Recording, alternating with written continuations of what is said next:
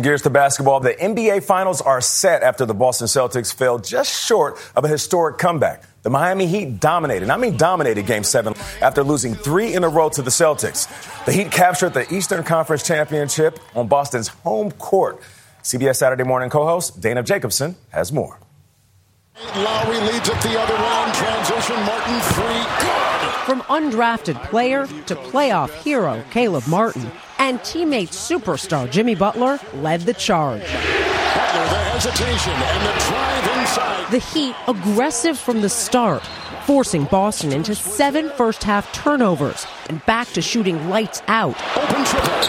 Hitting 50% of their three point shots while holding Boston to less than half that including 10 straight misses from beyond the arc to start the game.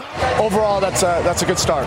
It was a momentum killer for Celtics team that had seized just that after dropping the first three games of the series. 116-99. First, the Game 4 win in Miami to hold off a sweep.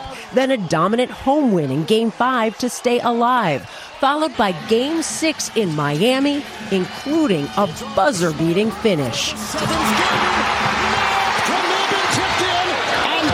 Relentless until the final whistle, Miami avenged last year's Game 7 Eastern Conference Finals loss to the Celtics, which had happened at home.